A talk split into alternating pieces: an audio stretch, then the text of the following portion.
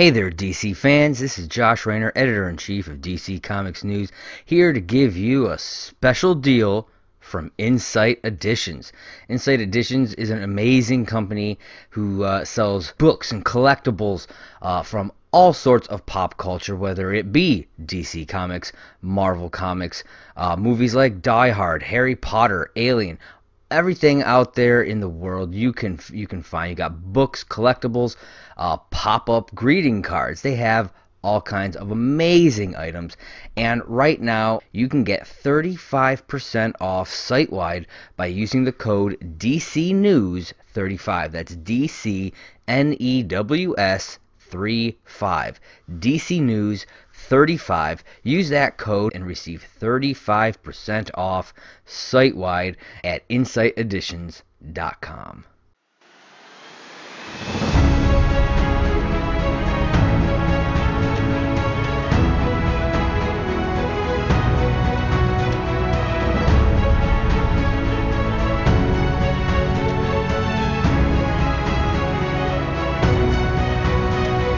Hey there, all you DC Comics News, DC Comics fans of movies, television, streaming, comics, and more. You've arrived at the DC Comics News weekly podcast. This is episode number 130. I'm your host, Seth Singleton. I am joined by the amazing Mr. Brad Filicky. Brad, how you doing today, sir? Hey, I'm doing good. As we're recording this, it's Free Comic Book Day, so I hope everyone listening had a chance to hit up their local shop and get some free books. Or if you're like me, you're going immediately after this because that's the only chance you have to get to the car because, yeah, that's how it goes sometimes. However you end up, I also want to give a quick shout to our friends who can't be with us. I'm talking about you, Kendra Hale, Kelly Gaines, Steve J. Ray. It's been a while since we've had the whole gang. Thank you to all of you who have not gotten annoyed by Brad and I regularly being the only two on here.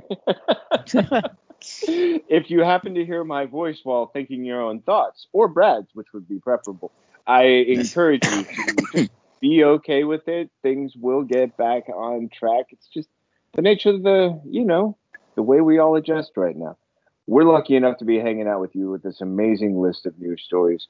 And leading off our movie news is the announcement that Warner Brothers and AMC have struck a deal for a 45-day theatrical window. Now, this is an interesting agreement and something that's in light of stories that we've heard recently between companies, platforms, theaters, and us all trying to figure out how we're going to make this work. Brad, what do you think about this story and its take on things?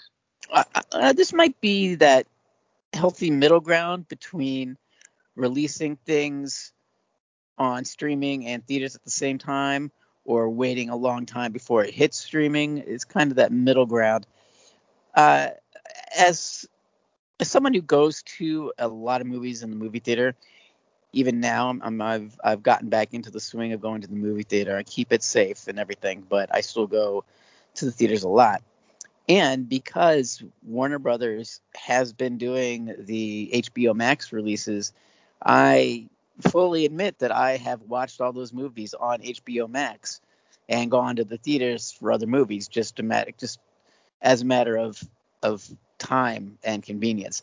And that even includes something that I've been looking forward to so much as Suicide Squad. I did end up watching that on HBO Max. So I do think that this may work out better for Warner Brothers and in those terms, because if that was the case, I would still see it in the theater, but I would have less time to wait before I could watch it on streaming again. So I think that this is probably a good idea in a post-COVID world. What about you? I mean, I understand the need for, making up the finances that have been lost. I do know that there is already an experience that's been enjoyed by fans, which allows them to hear or see the movies. It seems like there needs to be some kind of a compromise for the industry that provides so much support for the contracts and the films that are being made, and that's the theaters. And I agree with you, Brad. I've been loving HBO Max. I love that I can see a movie. I mean, honestly, in the safety of my home. Right now, I'm fully vaccinated, but I also know that there's a variant on the rise. I'm going to Free Comic Book Day, and then that's going to be it, because I have a surgery on Wednesday, and I got to sequester for a couple of days, because that's how much I need to make sure I don't get sick before that.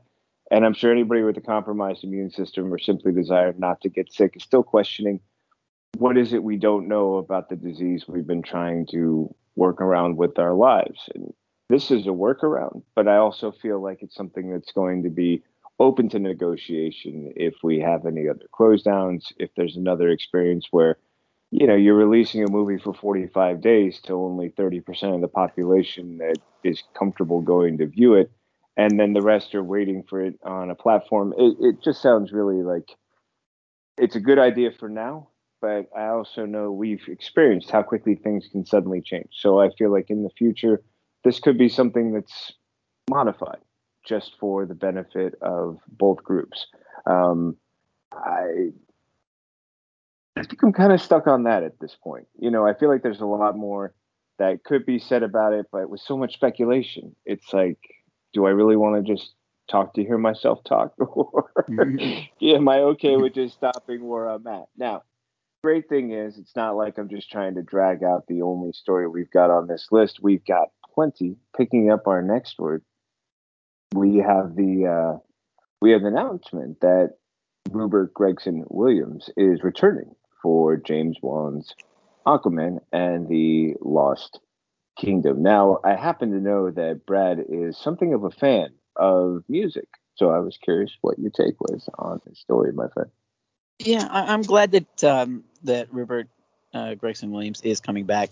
It's going to have well, first of all, I like the score he did for the first Aquaman, so I think that he's got a good vision and knows what he has to do, and bringing him back will give a little bit of familiarity between the two films and their feel. And now that they have, you know, granted they have the same director, so of course it's going to have a little bit of the same feel, but it just makes it feel like a continuing story. So I like that he's coming back, and everything is pointing towards this being even bigger and more over the top than the first one. So yeah, I'm looking forward to it, and I'm looking forward to hearing the score. What about you? Yeah, I agree with what you're saying about the continuity. I'm also torn by the fact that when I heard you say Rupert, I'm worried I said Robert. So I hope I said Rupert Gregson-Williams. Oh, I think you did. I think you said Rupert. Okay. Yeah, no guarantees. Like, suddenly I heard someone else say the word, and I'm like, did I say that correctly? I now have all this doubt. I love the continuity of having the score, because I feel that when you do that, it reminds me of the great projects where you rely on that score to provide the continuity through something like a great trilogy. To this day, I'm really quite sure that if anyone besides John Williams had done Star Wars, it would not have the same thematic, cinematic feel. I also feel the same way about the Lord of the Rings movies. I feel that there are certain things where it's that music tone that, you know, catches. I feel that for so many fans of the Marvel films, one of the things they've really done well is recognizing when thematic score can work. Zack Snyder's, I remember doing that watch party, and everybody was going nuts when certain, you know, you knew that orchestral melody was pointing to a character. And it was either, you know, to an emotional state or an action. But there was an awareness for everyone, you know, watching and listening what that meant and the impact for them. So I think this is a great announcement, and I agree with you. Everything's pointing to a much bigger sequel, the excitement, the passion. You got to enjoy that. And you have to enjoy the fact that we've got another Aquaman 2 story in which Yahya Abdul-Mateen II says the sequel script is better than the first. And it looks like we'll be getting a little more, or maybe a lot more, Black Manta. What do you think about this story? You could take it with a little bit of grain of salt, because a lot of actors say that, you know, things like that before the film comes out and things like that. But I like that he said it, because he is Black Manta, and I always wish that Black Manta had more screen time in the first one. So it looks like he's going to have more in the second one. So that really kind of excites me.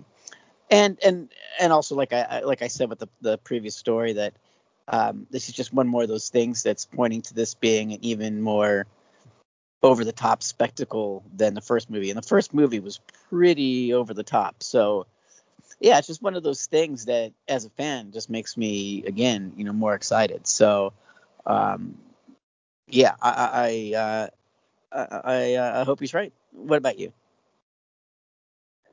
Yeah, I love it when the story talks about how, I'm hitting the gym, I'm getting real ready, you're going to see different sides of me.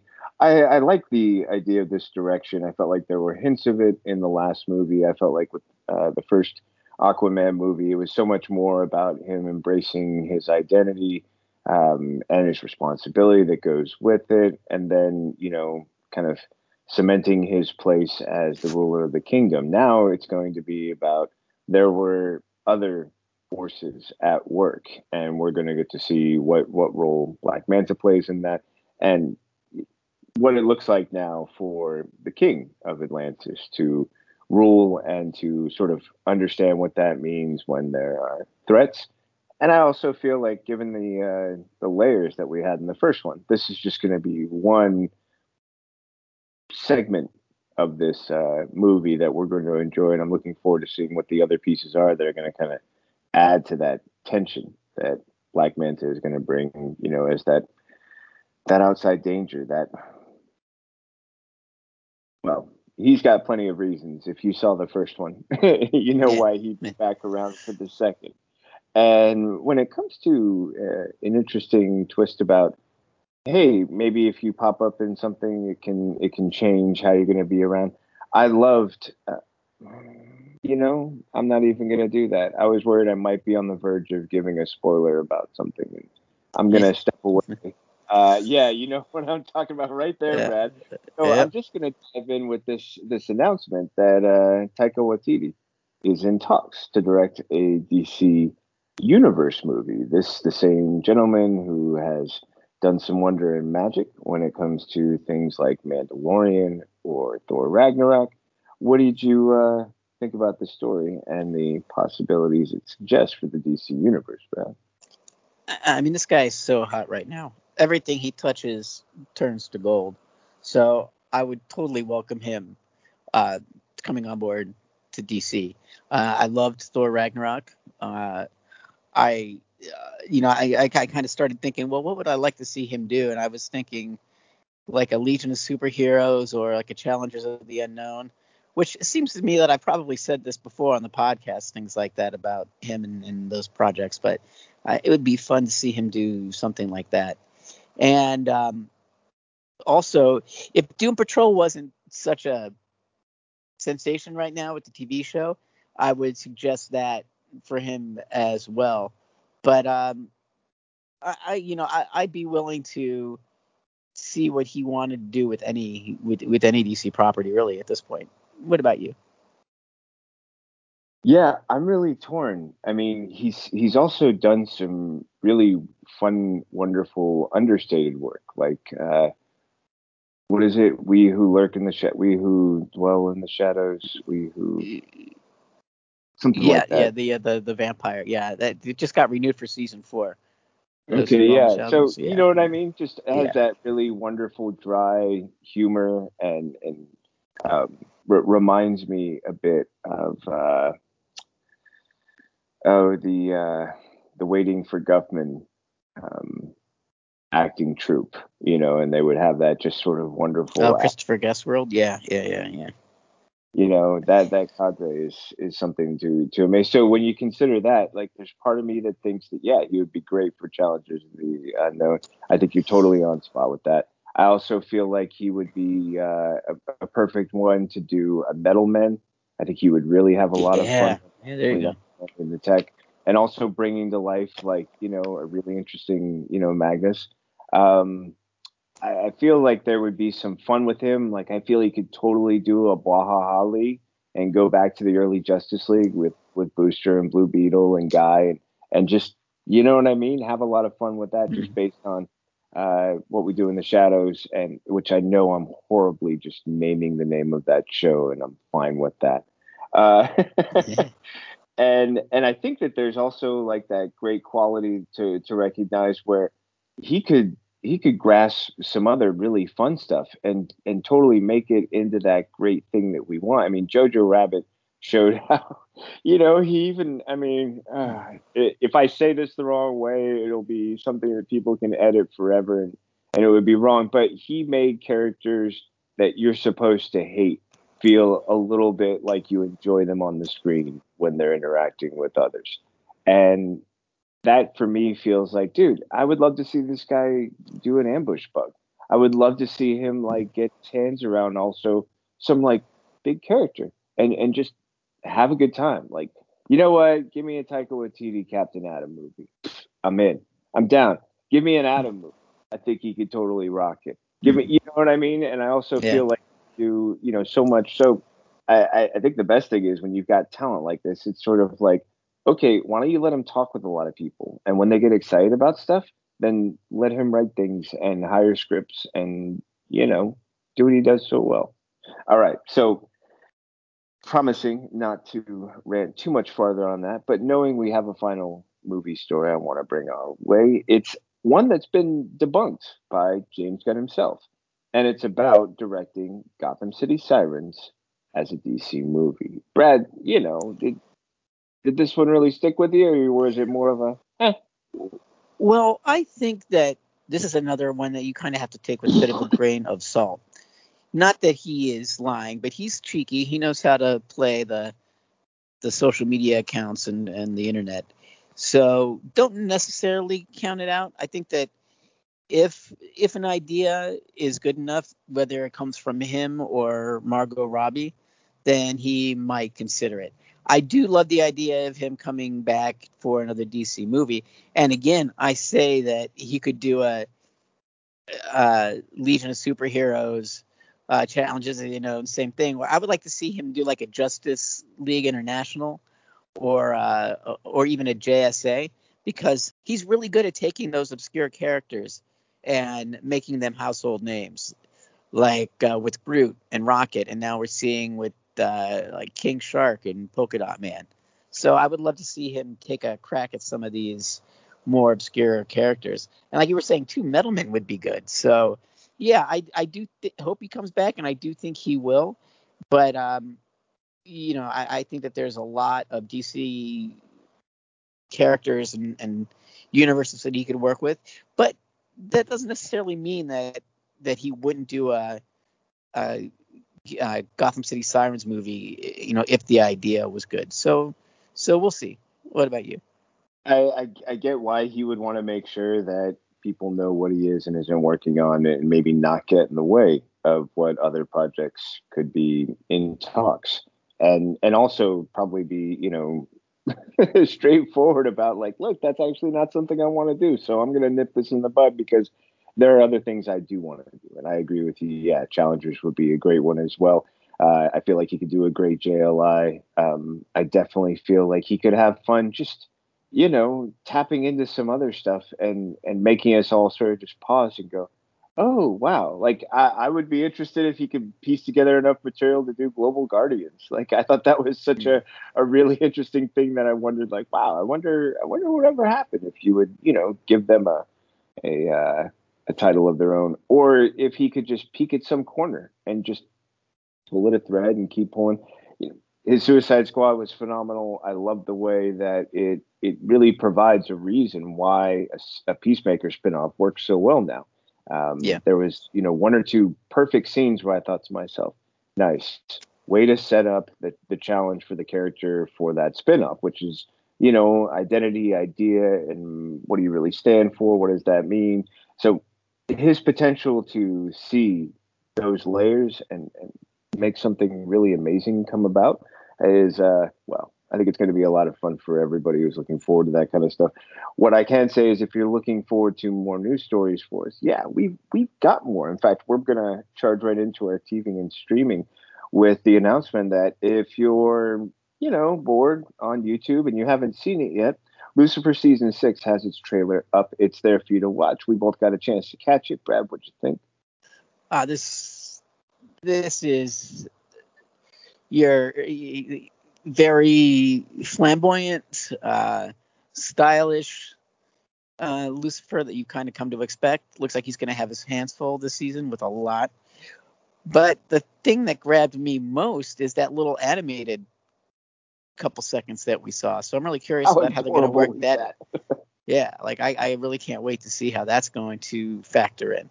Yeah, so this is – and again, I wouldn't be surprised if we get an announcement after this season hits Netflix that they're going to do a season 7. And, man, Netflix is really notorious for pulling the plug after just a few seasons on a lot of shows, but they're really letting Lucifer ride. So it's going to be – I just love seeing how long this show can go on. What about you? What do you think? Yeah, I'm completely flashing right now to that. The movie with it's totally going to escape me right now. Do you remember Let It Ride? Featured what's his name from Close Encounters? Richard Dreyfuss. Yes. Yeah. And Let It Ride. He's just as down on his luck, horse track gambler. And I just remember, like, once he starts winning, it becomes this thing. It's like, how far can you go? And I feel like that's the way Netflix is looking at Lucifer. It's like, yeah, we picked it up for 1 or 2. It's even better for 3. Hey, look, this is the little engine that could. Why do we have to be the ones who say it can't? And I almost feel that they could get away with giving everybody, I mean, yes, you could instantly come back around and say season 7. They keep saying it's going to be final. What I would love is if they took a break for a year or two, let everybody do a bunch of stuff, just have some fun, knock out some projects, and then come back around and be like, yeah, we just couldn't get enough. We knew you couldn't either. We've already been working on a script. Look out season 7 through 10 and just, you know what I mean? Like do that little pause bump, know that everybody's just chomping at the bit. And then start teasing us 18 months out and be like, well, it could happen, and then everybody, there you go. Yep. Look, I'm not trying to fill in anybody, but if that's how you get about stuff, I'm pretty sure that's what you'll be doing. Steve, we know, will jump through the floor of his place. Steve, if you're listening right now, I'm going to laugh my butt off if you're on like the rail or something or a bus and you're like hopping through the floor because, that's city property and I don't want you to get in trouble because I love you, man. This is just one of those things that seems like a lot of fun. It felt like overall it was on key for everything that they've done so far, and they want to remind you of how they do it so well. From the singing, the dancing, the animated part was adorable. The concept of so there's getting the throne, and then there's maybe having to work for it, and a couple of twists along the way, some potential threats that, as Lucifer suggests in the trailer, he actually didn't see coming, and how that could play into, like Brad said, future seasons. I mean, wouldn't it be kind of fun if it had the perfect send-off and also a possibility of a wink, wink, nudge, nudge? Stick around, keep asking, bug us. I don't know. I think it's one of those things like you said, Netflix has a history of doing it one way. They're doing it this way for a reason. I say, don't think it's over. That's all I'm going to say. Don't think it's over, even when they say it is, right? Because, hey, that's what they do. They love to surprise us. Hey, we've got one more on the TV and streaming, and this is the announcement that, let's say you like having the access for streaming when it comes to great animated content, but there's some you wish you could bring home, put on your shelf. Well, you're in luck because Superman, the Animated Series, is heading to Blu-ray this October. Brad, how excited are you about this? Very. And this is, I guess it's a good time because it is the anniversary of it. So it does make sense. It was at the 25th anniversary. But I'm kind of surprised that this hasn't happened already, because I remember when they released the Batman Animated Series on Blu-ray, that was a huge success. Everybody was posting pictures. Oh, I got it, I ordered it, I got it, oh, look at this. They did unboxing videos. Everybody was super excited when that happened, and a lot of those fans also loved the Superman Animated Series. So I'm surprised it hasn't happened already, but it's definitely due. And some of these bonus features seem really really kind of cool. You know, they have a lot of interviews with the creative minds behind it. You know, Paul Dini, Bruce Timm, and the Dark Side, a villain worthy of Superman featurette seems like it's going to be kind of cool too. So yeah, I am definitely looking forward to this. This might definitely be something that earns a place on my shelf. Well, what about you? See, this is what points right back for me to the Netflix show we were just talking about. How many years go by? Fans are still just, they're ready. Like, gimme. Gimme. So keeping that in mind, yeah, it is smart to, you know, look at the timeliness of the 25th anniversary and the release on October 12th to fit with that. But I also love the things you were pointing out with these featurettes. I mean, the first one really caught my attention. The Timeless Icon, where you essentially get a chance to sort of follow the journey of the show, creating the mythology, and you get the chance to hear it directly from Bruce Timm, Paul Dini, Dan Reba, Bob Goodman. And I think the one that stuck with me was also the casting dialogue director, Andrea Romano, because you're picking Tim Daly and Clancy Brown. You're like making, you know what I mean? There was an interesting commitment at that time because Batman the Animated Series has done well. But other than that, Superman was new territory in a lot of ways. And also, how do you capture that stoic yet endearing yet so human quality that Superman embraces in the comics and bring it to life in voice, because the visuals are going to work, but man, we know these voices. And so I love that idea and all the other pieces that go with it. I figure if you're going to go ahead and finally bring this around, it's a good thing to include some other stuff because people have been waiting a while, and you know, it's good to reward that sort of faith, right? Mm-hmm. Tell you what, we're going to reward you as well. We've got an ad break coming up right now, and then we're going to come back to you with more news. It's on our comics side. And we can't wait to share it with you. So thanks for hanging out for these ads. And it's coming back around as we get the chance to talk more and more DC Comics news stories with you. We'll be right back. Hey there, DC fans. This is Josh Raynor, Editor-in-Chief of DC Comics News, here to give you a special deal from Insight Editions.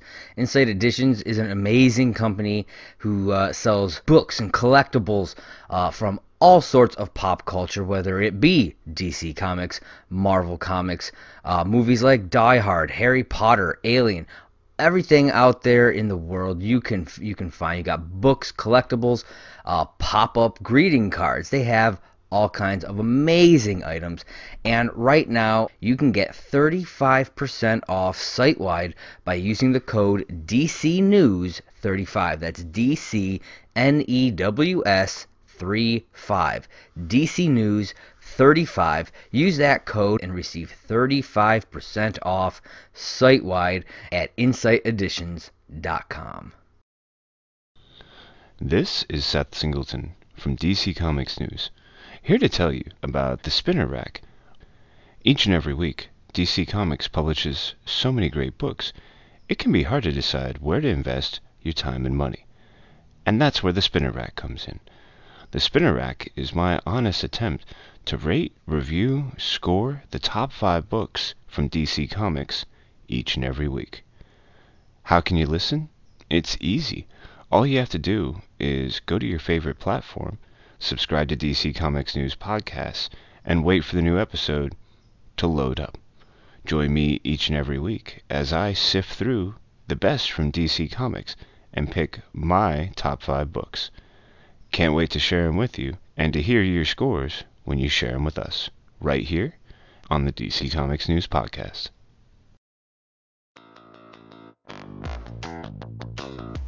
Hello, listeners. This is Tony Farina from DC Comics News and an occasional guest on Comics in Motion. I'm pleased to announce a new show called Indie Comics Spotlight.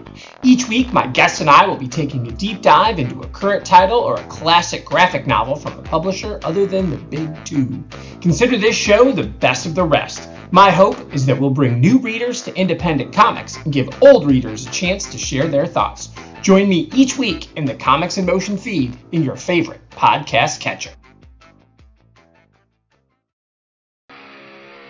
First, there was the DC Comics News podcast.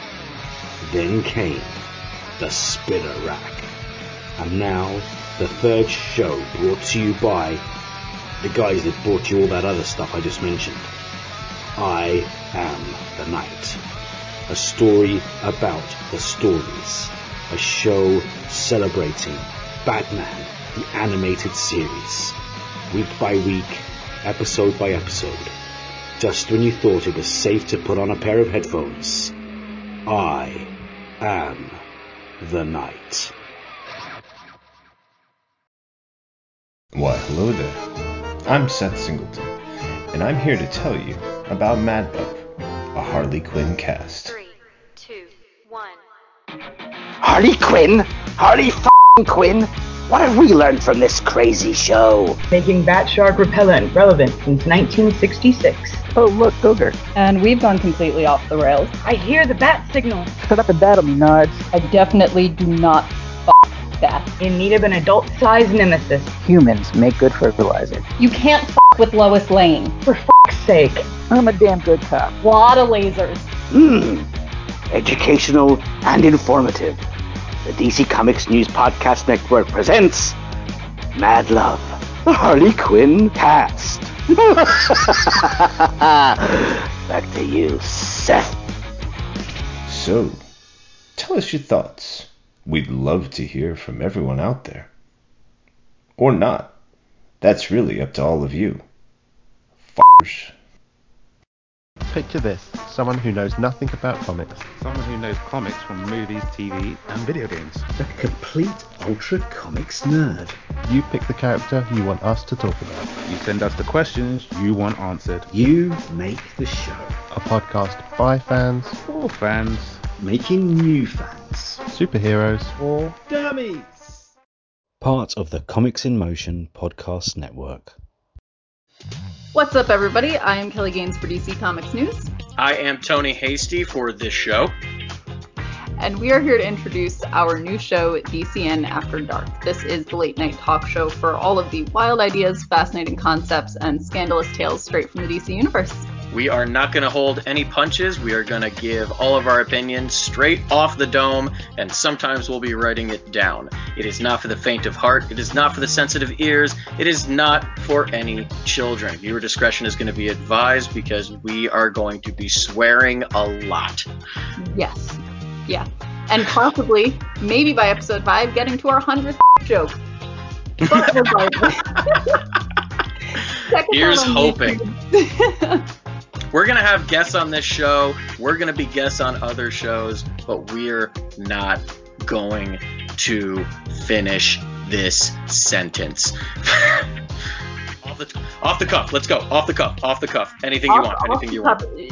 Scooby-Doo would be a better detective than Jim Gordon. There you go. That is what this whole show is about. That's what the show is about. We're going to be talking about stuff like that. Should we have seen more of the bat? Go. No, no one had to see more of the bat. No, I didn't want to. God damn it. Look, all right. That's Scooby-Doo, DCN After Dark. Check us out. Watch us without your kids. And if you are a kid, you shouldn't have even seen this promo. Drink recipes, content creation, reviews, unsolicited advice, and very inappropriate jokes. Yes. And a Santa, an unseasonable Santa hat. Except it's season, whatever. Check us out. Not getting rid of the Santa hat. Available exclusively on YouTube.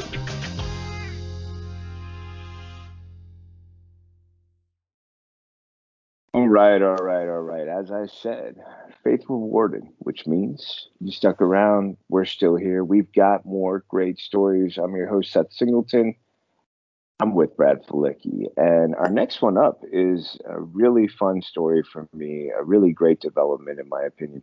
Tim Drake's Robin comes out as bisexual in new Batman comic book by Salome Hailu from Variety. Brad, what did you think about this story and the development in Tim Drake's character? You know, there's always been that kind of undercurrent in Batman. People say, hey, are they? You know, like going back even to the Saturday Night Live's ambiguously gay duo. So there's always been that curiosity or questioning of what if. So I think it makes sense to kind of explore those avenues.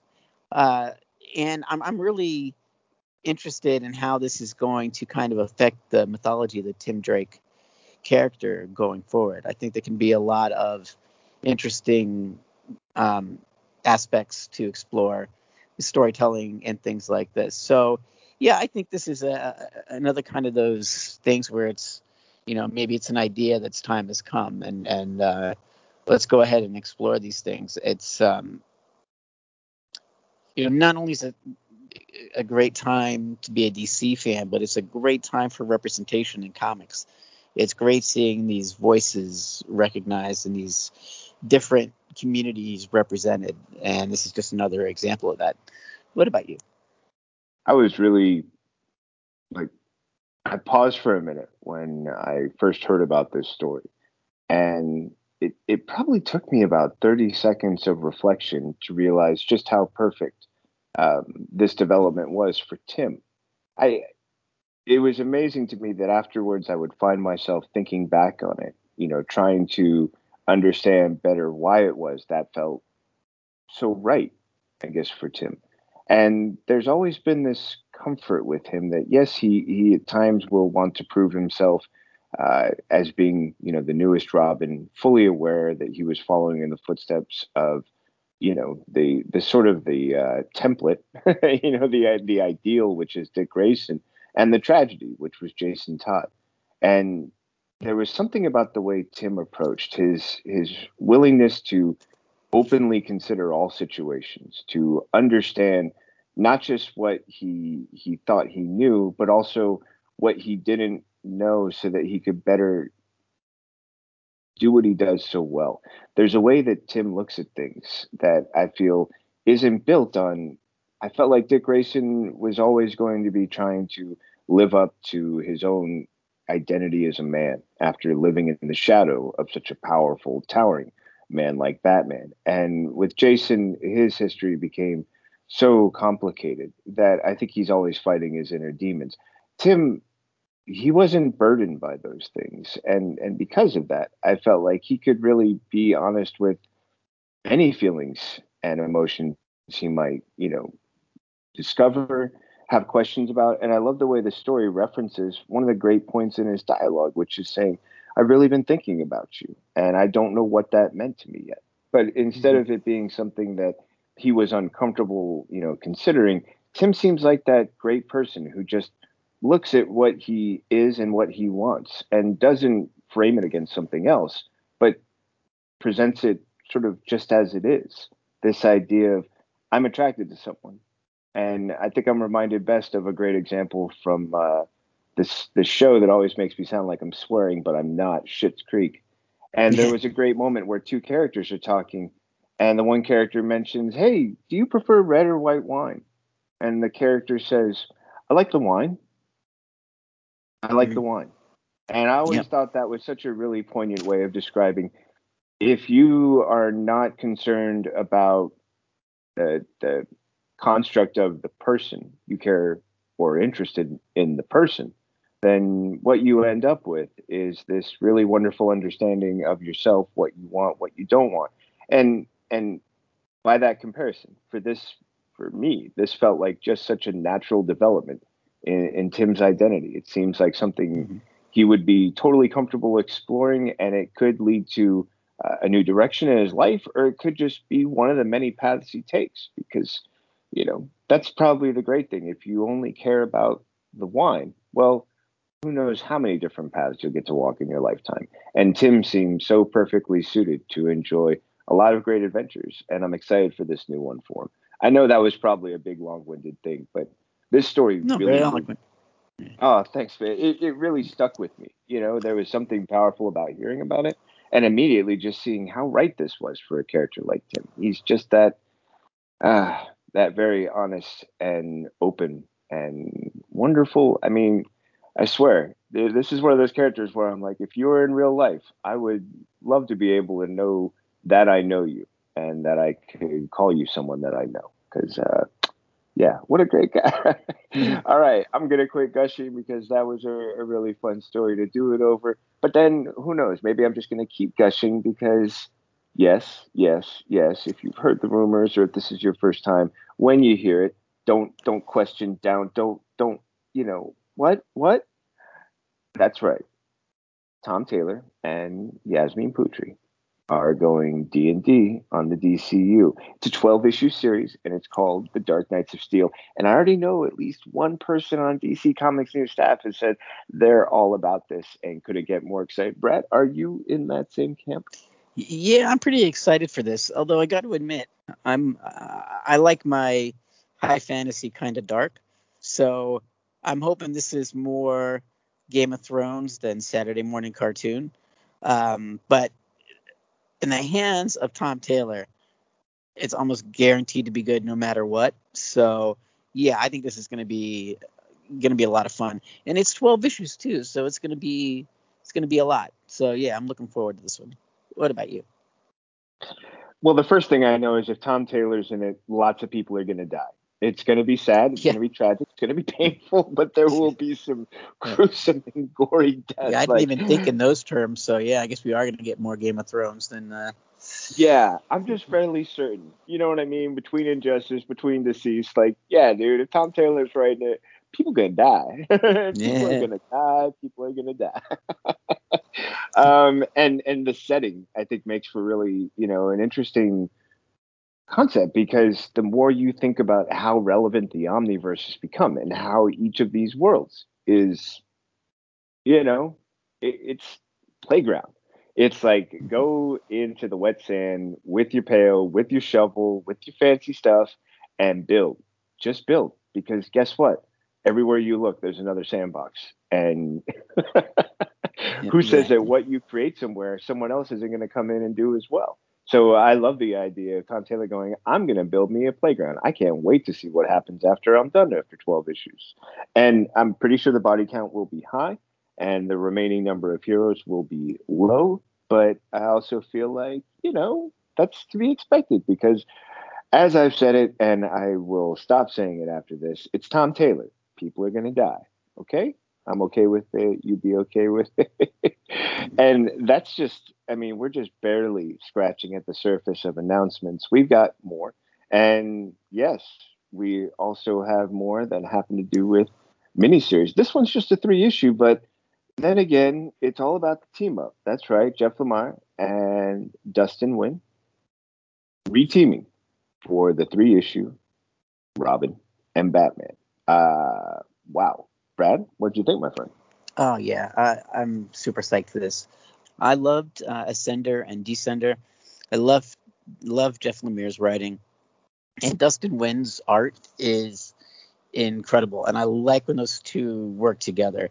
Like, Dustin's, like, his, like, watercolors. I mean, there's just something so special about it. I'm super psyched. And I think his writing style and Dustin's art style is just a perfect combination. So I'm really excited for this. What about you? Yeah, absolutely. I mean, that first image, that cover, and knowing that we're going to be focusing in a bit on Dick Grayson as Robin in the early days, I mean, those two things immediately caught my attention. But the watercolor description, Brad, I can't think of anything more apropos or apt as far as description. Well said, my friend. Like, well nailed. And should you know, be interested in that, but maybe not be able to get enough, guess what? There's another 6 issues you can get that's from the Bat family, and that is all about the Robins. What do you think about the 6 issue coming our way in October, Brad? Well, you know, I'm intrigued. I think this could be a cool story. The whole idea about there being a Robin before Dick Grayson, that was a little kind of plot point that they gave away in the article, really interests me. So, yeah, I'm very curious about this. I think this is definitely one I'm going to be checking out. What about you? Definitely. I mean, you know, they sort of start, you know, baiting the hook pretty heavy with Tim Seeley and Baldemar Rivas. You know, you got to love the fact that you can also just sort of, I guess, thinking about what it means to, you know, be a Robin, be one of the fam, what it's like to sort of walk in their shoes a bit more, and in doing so, get the chance to see what it's like. I mean, can you imagine joining the Robins and knowing that there's this whole cadre that have been there before you, and that once you've been there for a while, there's almost this like Robin speak, I imagine, that the Robins sort of get, that's just part of that community. I'm always reminded of those different tasks where there's only one person who's going to do it per thing. And each time it's almost like they'll leave behind these little tidbits and notes for the next person coming up. So I love this concept. I love all the suggestions. I don't know how everyone will be loving this next story, because there's been some fun had with great creators, with great characters. And the announcement that James Tynion IV will be departing from Batman after issue number 117 brings to an end some remarkably creative and incredible storylines he has crafted for us. Brad, what did you think about this announcement? How are you feeling? Oh, man, I'm so torn about this story because I can't wait to see what he does with these creator-owned books, because the stuff that he's like the – Nice House on the Lake has just been incredible. I love what he's done. So I can't wait to see what he does next. But I'm going to be bummed that he's not going to be on Batman and in the DC world. Of course, he did say that his relationship is still good, so he's leaving it open to come back. So it'd be great to see him come back in the next year or so and do like a mini series or something, real quick in and out, before, you know, maybe he'll come back around to come back full time. But hopefully we'll at least get a few DC stories in that time period. But I'm a little bit torn. What about you? I'm not surprised, for starters, because I did read a while back that his plan had only been to go through, I think, issue number 100, and then he stuck around. He saw that there was more story he could tell and more he was interested in telling. But once I heard that, it was like, okay, well, then it's just a matter of time. You know what I mean?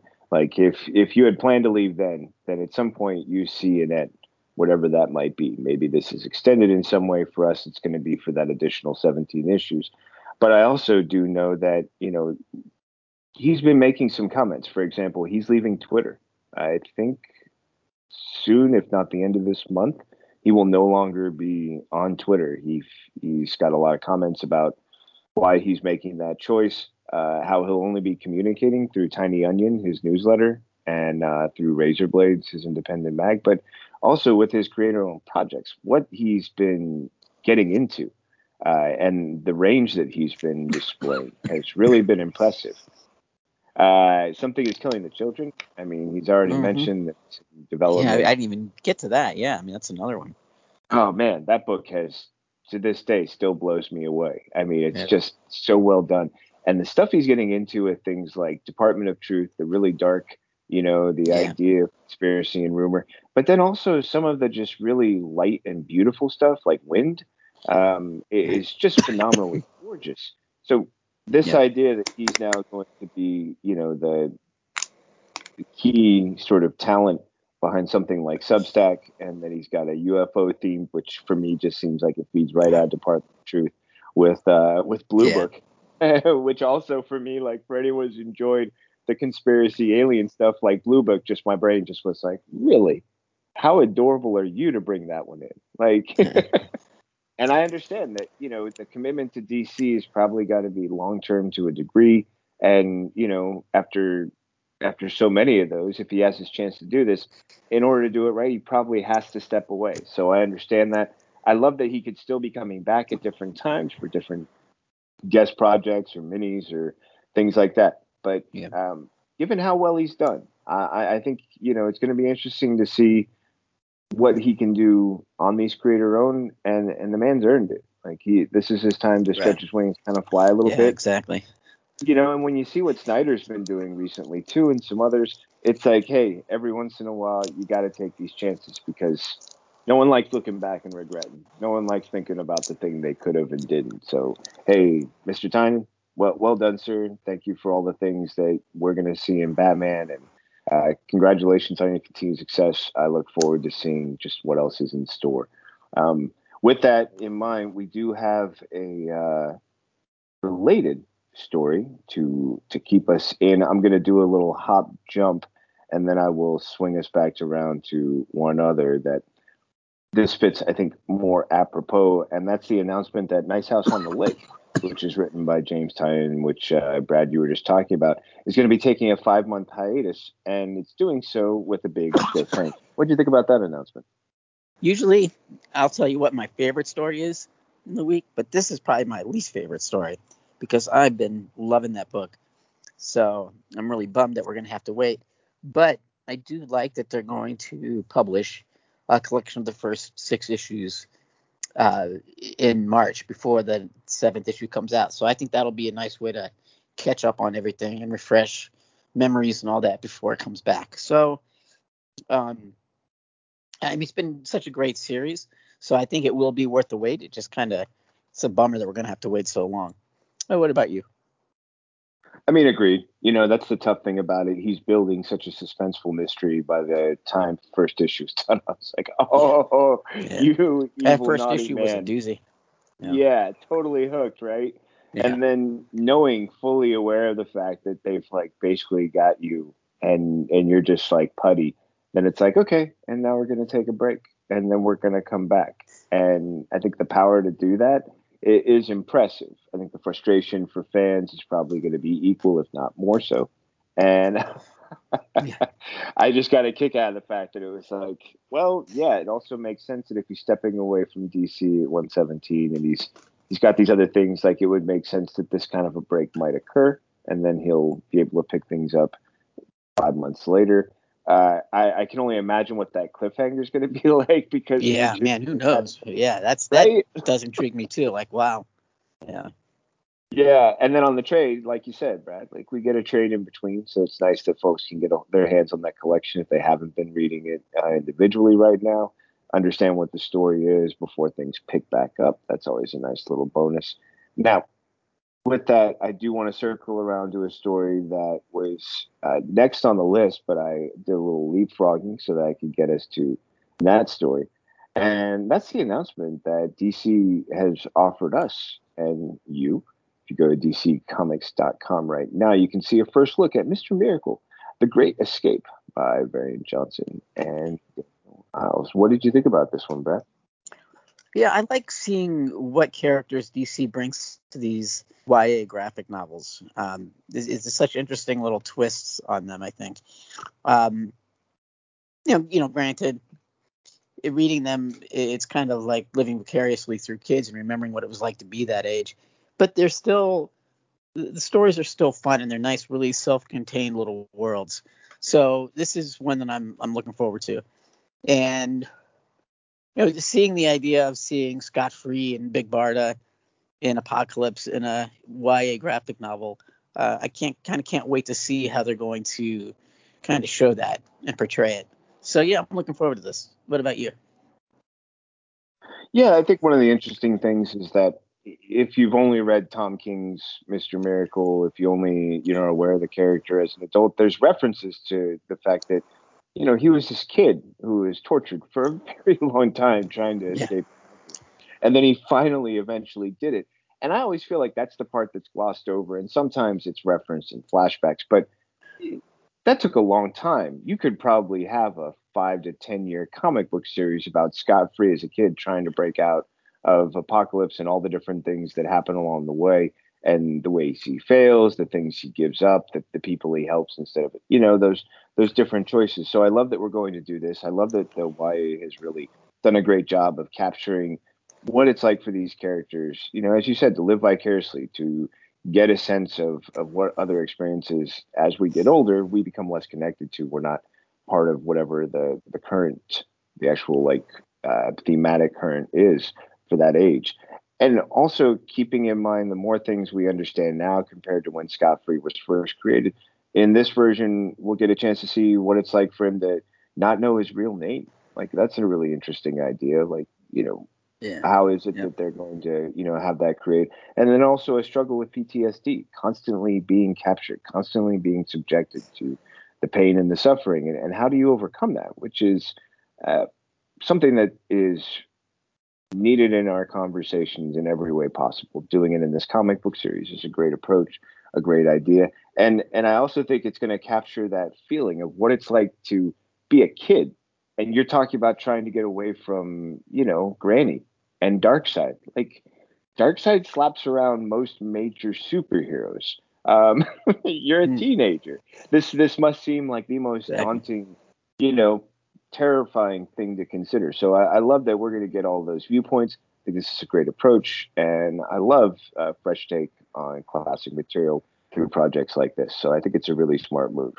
I also think that anytime great talent comes to DC, it's also a smart move, which is why for our next story, we have the announcement that Tini Howard has ended a Marvel exclusive and will be making her DC return this November. Brad, how you feeling, buddy? Yeah, I'm looking forward to this. I wasn't really familiar with her DC work before now so much, but I have been reading some of the stuff that she's been doing in the world of the X-Men, and it's been very cool. So I'm kind of interested to see how she'll bring that to DC and, you know, what projects she'll end up coming over and writing. So, yeah, I would say welcome aboard. I'm curious to see what she does. What about you? Yeah, I've really enjoyed, you know, they've been doing some fun different things. I wasn't the biggest X of Swords fan, but I did like the X-Men stories and such up to that point, and I've loved all the different threads that have come out of these different ideas. I'm kind of digging X-Corp. Yeah. I mean, Hickman got me with the, you know, House and Powers. Like, after that, I was like, all right, I'm sucked in because you're taking a really fun, you know, twist on it. And then from that point, there's been different threads I've really enjoyed. New Mutants has probably been one of my favorite, aside from but this is a DC show, so I'm going to skip back to the fact that we do know that she's, you know, been working on other projects like Volcomic's Vampire. And we know that when she makes her first appearance at DC, she will be showing up in a Urban Legends. That's issue number 10, part of the anthology. So it'll be nice to get a preview there. Also, just to see where she wants to get, you know, her hands dirty, where she wants to sort of dig in and play around, what characters, titles catch the interest. I think that's one of the fun things, too, is this, we get this introduction in the anthology, while in the meantime, clearly she's going to be working on other great stuff.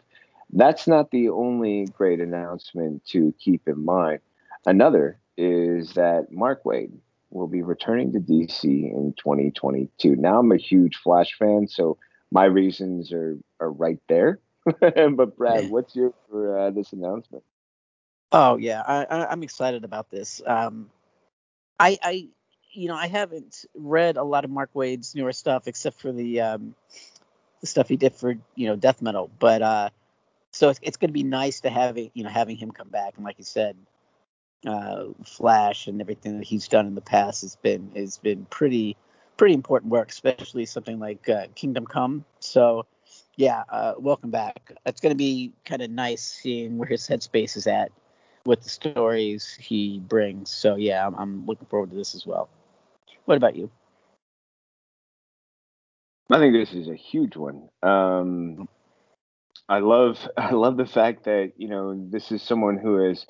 He's done a lot of fun stuff. I remember at one point he was like listing off all of the different things he'd been involved in. And at one point I remember he was also working with like, he'd done Kingdom Come. He'd done one of the Marvel. It was like the X, the Earth X and things like that. Yeah, that was crazy too. Yeah. You know, basically I've destroyed the Marvel universe, I've destroyed the DC universe and reborn it. And I think I might be taking a nap for a little while. Like, he was really just in the middle of everything. And then, I mean, you know, pretty nice little run as editor-in-chief of Boom Studios.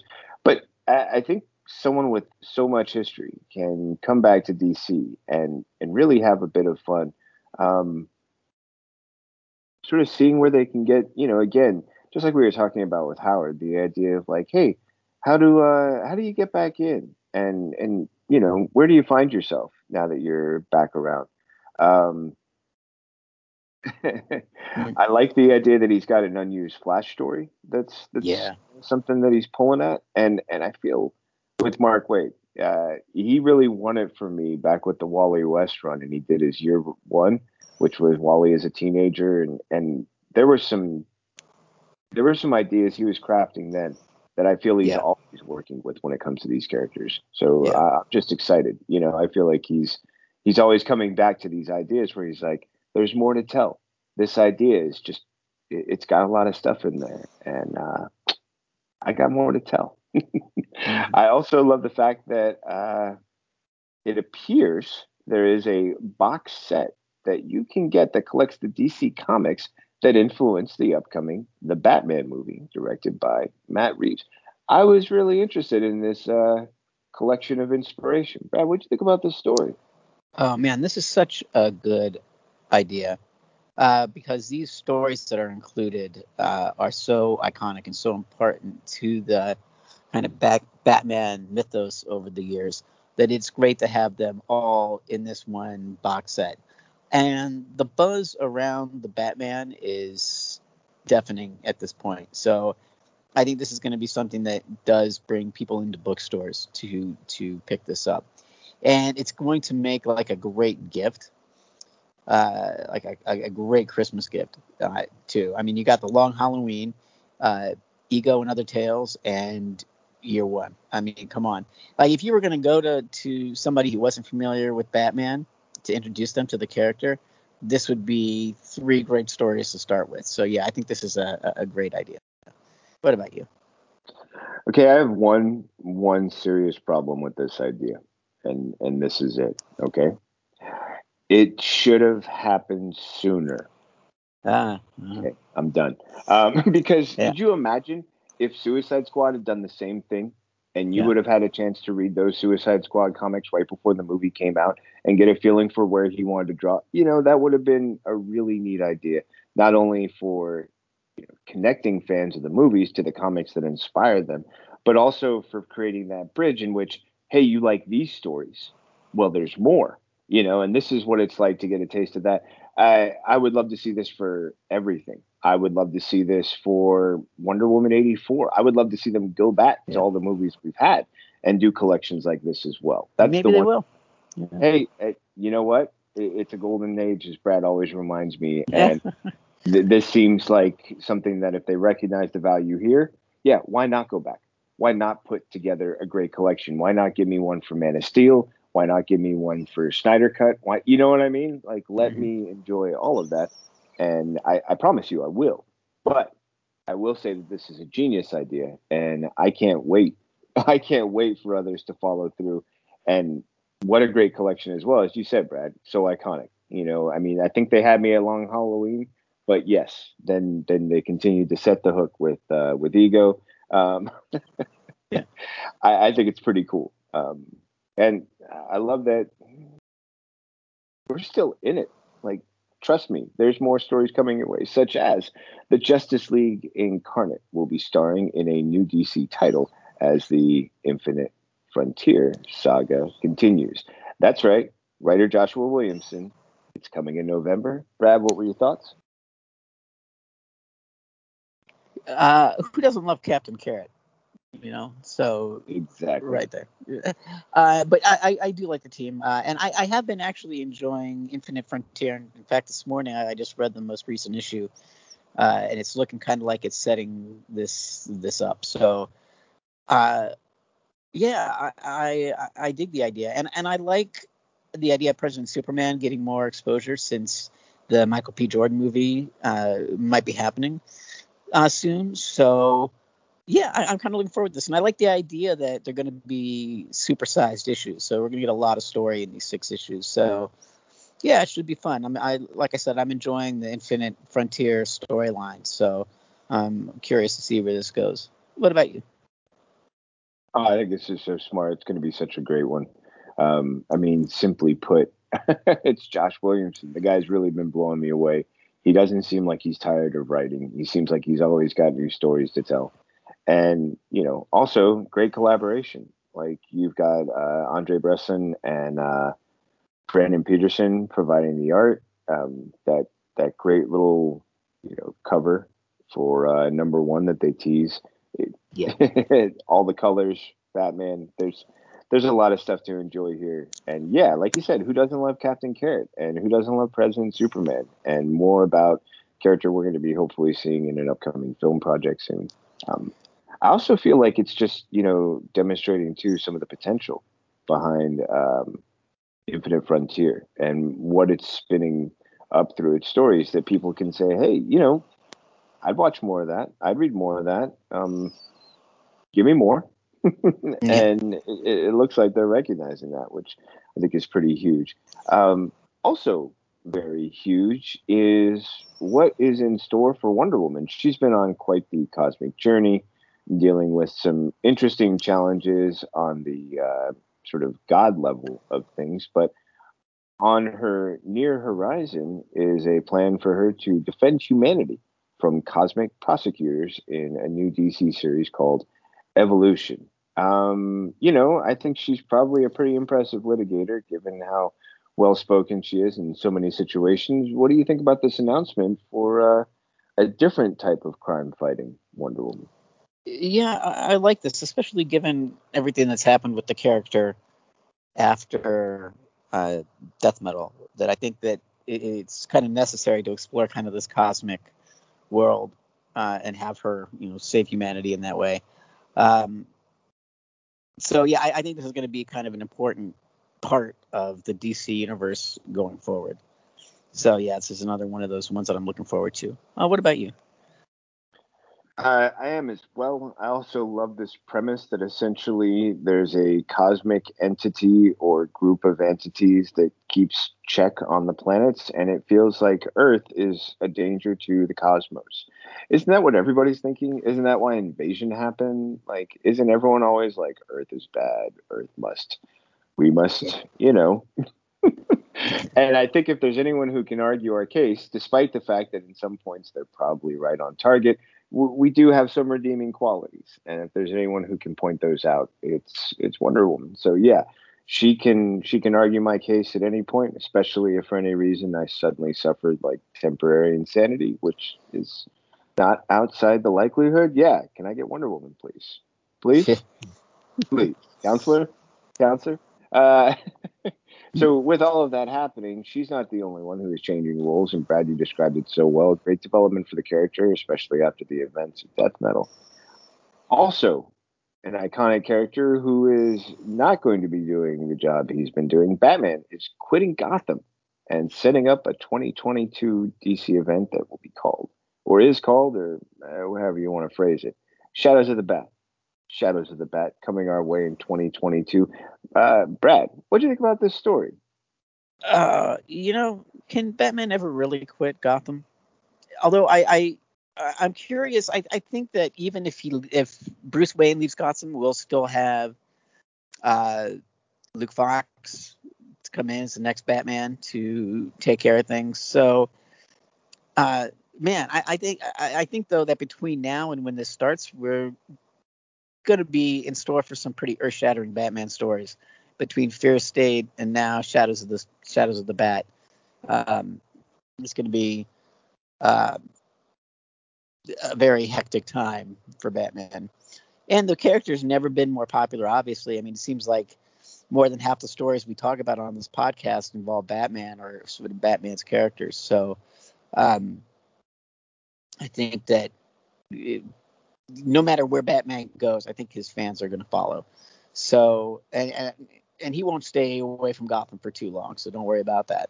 But, yeah, it should be a very interesting time for Batman and Batman comics. What about you? You know, it makes sense with everything that Future State was suggesting, and it seemed like it would only be a matter of time before the events would follow through. If there was one thing that I enjoyed about Future State, it was that glimpse into the future, and now the storylines we're enjoying are building to how those possibilities become realities, and how much of them hold the shape that we saw with Future State. So I've been enjoying that. I also think it's a really smart transition point, because as the story mentions at the end, this is going to coincide with the departure of James Tynion IV at 117.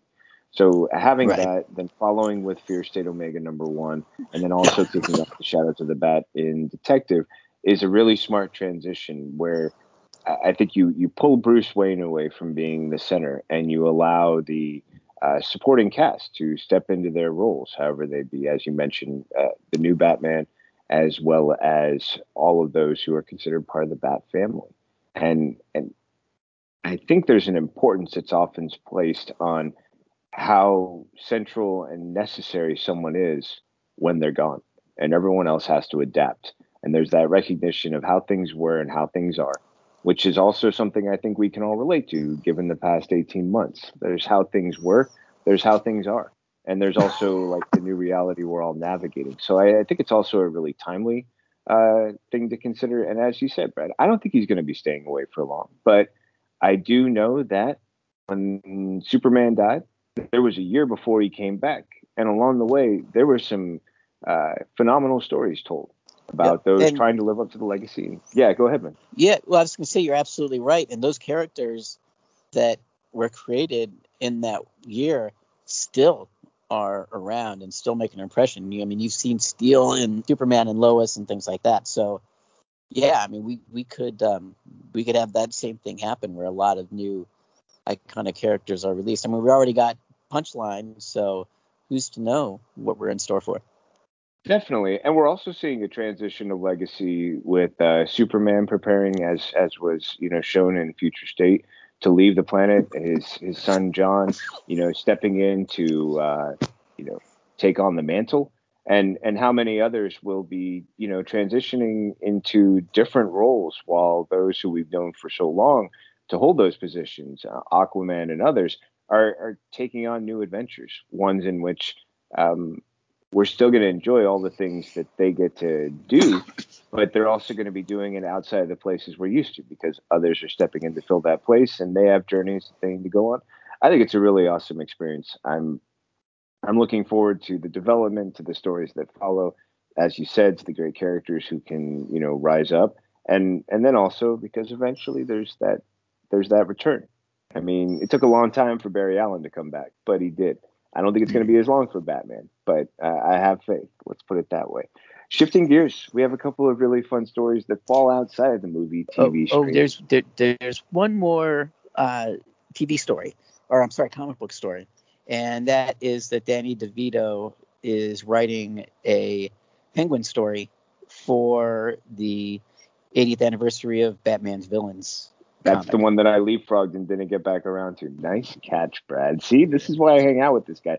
This is why you guys should be glad I hang out with this guy. He keeps me on my toes. He keeps me honest. That's right. Danny DeVito is writing a Penguin comic for the Batman Villains 80th anniversary.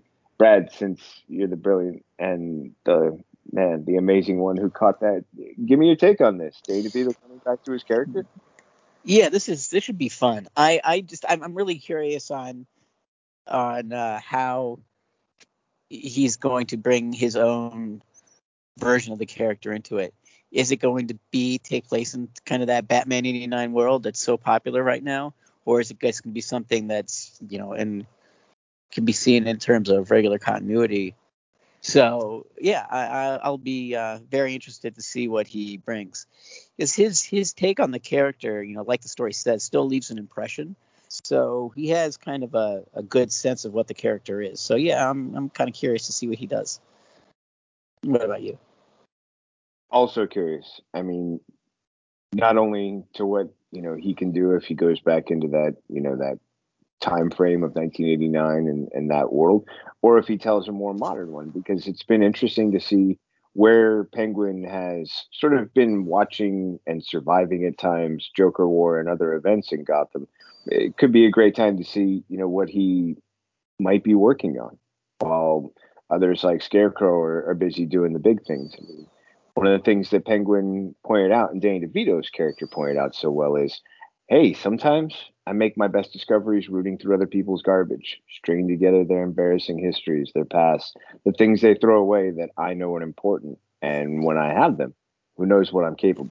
That possibility, that suggestion, and also just, you know, a really talented actor putting his character into a new story. I think it's a great combination, and I'm really grateful that Brad saved us from, well, jumping past that one and totally missing it for this week's episode. So, Brad, thank you, sir. We are indebted.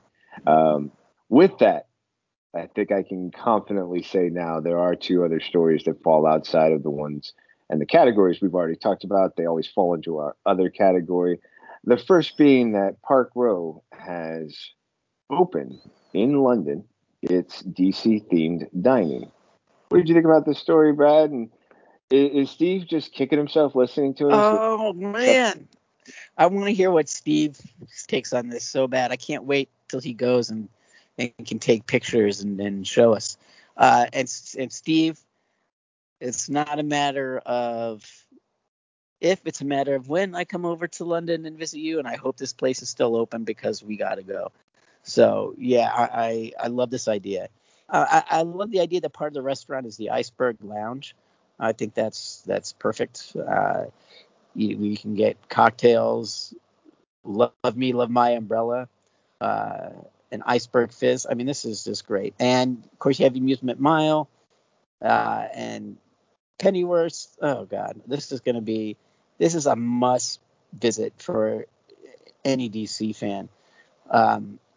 From no matter where you are in the world, you should try to make your way to London to experience this. So, oh yeah, man, this is great. What about you? Yeah, the breakdown is just ridiculous. We could spend another 20 minutes just going over all of the specs because it's just obscene. You know, Amusement Mile to the Selena Kyle curated art recreations to some really great stuff. I just chuckled when I was like, are you kidding me? Are you really kidding me? Yeah, Steve, well, the next time you're back on, just take over for a minute. Tell us all about your take on this because people are going to be curious like we are, and they're looking forward to hearing it. Definitely looking forward to hearing that more than they are our final story, which, well, depends on where you fall on this thing. But Wizard World is closing its convention business and selling all cons off to Fan Expo. That's after 25 years of faithful service. Brad, what did you think of this announcement? You know, this is another one I'm torn on, too, because I know that people really love the Wizard World experience. So it's a bummer that they had to kind of get out of the con business. You know, COVID, man, it was just such a kick to the knees for the con industry. So, you know, it's not surprising. But on the other hand, it's good that Fan Expo was able to pick them up and keep them going. And, you know, I just hope that they can keep that kind of level of fan expectation that they came to, you know, expect with the Wizard World Con. So, you know, for fans, I know that the Philly show was the Wizard World Philly show was always supposed to be really good. So I just hope they can keep that tradition going. What about you? Yeah, I guess in the end, it just seems like one of those transitions that's going to happen, and it's going to be because of something that's kind of out of control. You know, the past 18 months has really revamped how conventions are being held, what their needs are, what the expectations are for in-person fans compared to online. And the future looks really uncertain. You know, there's a lot of possibilities. You know, there will be one final Wizard World in Chicago, the 15th through the 17th. But with all the uncertainties that have kind of, you know, risen and fallen over the past 2 years, I feel like things like this are going to be part of a new landscape, adapting. And there are those who are going to adapt and those who are going to say, our time's up. We're passing the torch. Let the next, you know, generation. And as you said, Brad, for all the, you know, continuity that we would like there to be for those who are picking up, and that's Fan Expo, there's still going to be a wait and see feeling until we know more information, until we have a feeling for what Fan Expo's plan is moving forward and how much it can keep up with what, you know, Wizard World was capable of doing for the last 25 years. It's a sad ending to a chapter, but I also feel like it's a reflection of what our new needs are and how, in some ways, for some conventions, it's the online experience that a lot of people are looking forward to because of what it offers compared to the challenges that the on-site location, which had a limited number of available participants, you know, now seems maybe not like the model forward. So I feel with all the change in the air, something like this was bound to happen. And I just hope that for Wizard World, 25 years is a lot of great memories. And for all the fans who enjoyed them, hey, this is what those photos, this is what those memorabilia and those collections and those pieces that we all sort of hang on to at times. That's what that's for. And I hope they're treasured as much and more. With that, that brings us to the end of episode number 130. This has been the DC Comics News Weekly Podcast. I've been your host, Seth Singleton, and I have been immensely grateful to Mr. Brad Filicky for not only providing great insights, but saving me from missing great stories like I almost did a couple ago. Brad, the folks as endeared and I'm sure as enamored would probably love to follow up with you at some point. Where can they do so? How can they find more of your wisdom, my friend? You can find me writing news and reviews at dccomicsnews.com. You can find me on the Mad Love Harley Quinn podcast, part of the DC Comics News Podcast Network. And you can follow me on Twitter at FlickyB1. And I have to apologize for all my coughing. I'm fighting a cold, but I'm almost over it. So sorry for that, guys. And Seth, where can people find you? You can find me here at DC Comics News, whether writing reviews for comics or hanging out with the gang on these podcasts. You'll catch me weekly as often as possible with the weekly podcast gang on episodes of Mad Love, where we get just a little bit silly, sometimes inappropriate, and also hosting the Spinner Rack, my top 5 picks from DC Comics each and every week. This is where you can find me. I'm always here to hang out. Can't wait to spend another episode talking great stories with everybody. And as we like to, we always have one last reminder for everyone. But before I get to it, that's right, dramatic pause. Let me remind you, if you haven't yet, subscribe on the platform you're listening to. We're on all the big ones, Spotify, Stitcher, iTunes, and more, and all the little ones and all the ones in between. Make sure you subscribe, tell a friend, let them know all about it, and let us know what you're thinking. On all your favorite social media platforms, just use the @ symbol in DC Comics News. It's capital D, capital C, capital C-O-M-I-C-S, capital N-E-W-S. Use the @ DC Comics News and let us know what you're thinking about this, all other great podcasts, stories, reviews, and more. And until then, see, dramatic cliffhanger now resumed. There's one last thing we'd like you to all keep in mind between now and next episode, and that is to always read more. Comments. Boom. Shakalaka. Take care, everyone.